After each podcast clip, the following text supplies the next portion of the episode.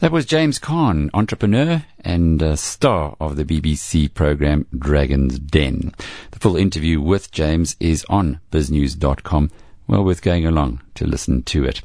On SENS today, Coronation Fund managers profits up 70% in the first half of the current financial year. Another of my favorites, Afrimat, profits there up 40%.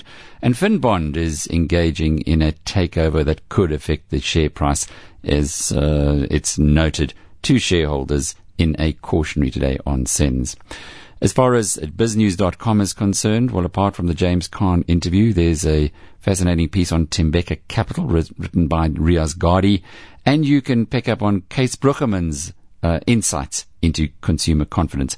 Remember, you can follow me on my trip to Berkshire Hathaway. I'll leave this evening by going on to Twitter and following me on at Alec Hogg or having a look at Facebook uh, where my handle is Alec Hogg ZA. Of course, we'll also have regular updates on BizNews Radio and on biznews.com.